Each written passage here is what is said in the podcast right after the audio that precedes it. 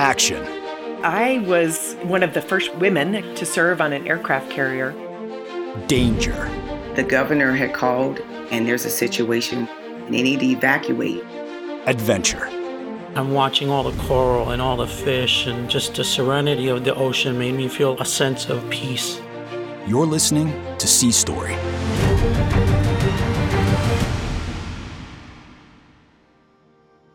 Episode 65 Boy. My name is Chelsea Myler, and I'm a mass communication specialist. I'm from Milwaukee, Wisconsin, and this is my sea story.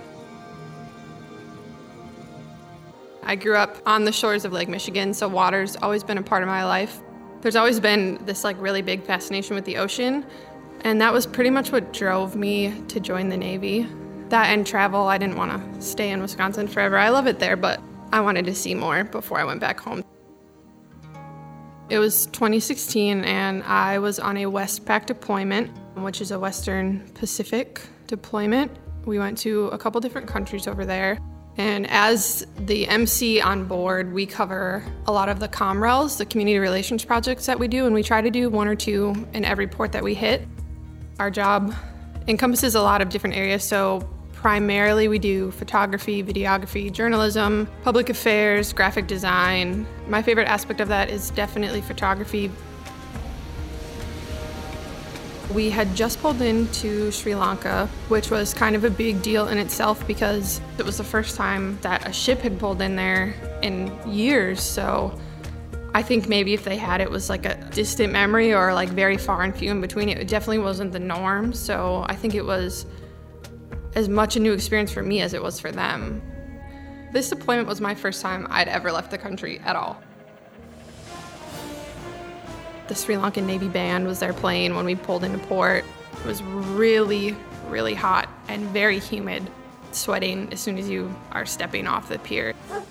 There was a lot of dogs everywhere, but they're kind of just like a part of the community. Like people aren't scared of them, they're just kind of there and people interact with them and stuff, which obviously isn't something that we see here a lot.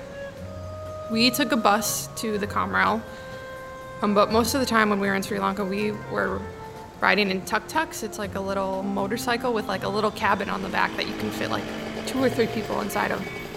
Traffic laws aren't like they are here. People just kind of veer around all over the place, and you really have to be paying attention. Driving past the slums where the people were coming from was kind of heartbreaking. It was just a lot of culture shock because I'm used to going home to a house and, you know, I have a bed and a couch and a fridge and running water and a lot of these countries don't and they don't think anything of it. That's how they live, that's how they've always lived. And it was a really big adjustment to see that and get used to it, but it was also really good perspective because people complain all the time. I'm sure even I complain sometimes and when you see stuff like that, you kind of realize you don't really have that much to complain about. And those people, a lot of the people that I met were so happy and so excited to just be where they were and, you know, living the life that they had. And I think that was really eye opening. So the COMREL we did was a dental COMREL. We went to a community outreach house where underprivileged parents bring their kids in and they usually have a lesson plan that they'll teach them for the day and then they'll give them food donations so that day they got a couple apples and a little bit of formula and i think some waters so we took our dental doc and some of the dental techs from on board and went there so i was just taking photos and watching everything i totally felt welcomed it didn't feel like anybody was standoffish or didn't want us to be there. They seemed really excited that we were there and really excited to learn what they could from us, even though we couldn't communicate in the normal ways that you would communicate. The kids were so friendly and so open to it, to meeting other people, and there was one little boy that stuck out. He had to be like maybe three, if that. He was fascinated with my camera. Like he just wanted to see it and to touch it and to play with it. So I took a picture of him and I turned it around and showed him and he was amazed and he just like reached out and grabbed my finger and just followed me around from the whole day and just wanted to see everything that I was doing with my camera and it was so cool because we didn't speak the same language at all. That was our way of communicating. I would take a picture of them and he was really fascinated by that and it was just a way for us to communicate things like he would point at something and I would take a picture of it, and that was like amazing to him. I also think that that kind of made him open up to me because he was a little bit wary of me at first because we'd never met. And as soon as I got down on his level and was showing him my camera and interacting with him, all of that like shyness just immediately went away and he just became the super curious little kid that he was.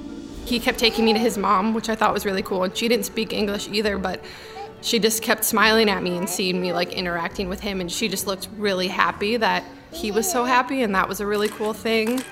They were giving out toothbrushes and toothpaste and showing people how to brush their teeth. And I took pictures of all that in the line and he came up in the line with his mom and just smiled at me right away. And he waved as he was leaving.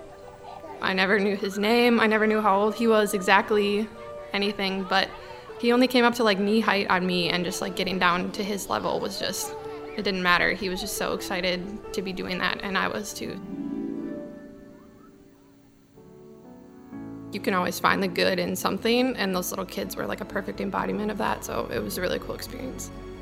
I feel like you always hear people saying, you know, like it doesn't matter where you come from, we're all human and stuff like that, but it's one thing to say that and to have people tell you that, and like you kind of get it, but when you actually see it firsthand, especially coming from a little kid, he was just so happy and as an adult, like looking at his circumstances, he probably had a lot of reasons to not be, but he was, and that was really kind of eye opening for me.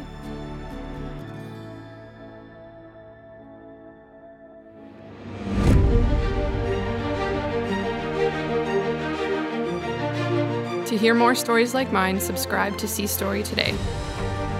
Sea Stories brought to you by America's Navy. Learn more at Navy.com.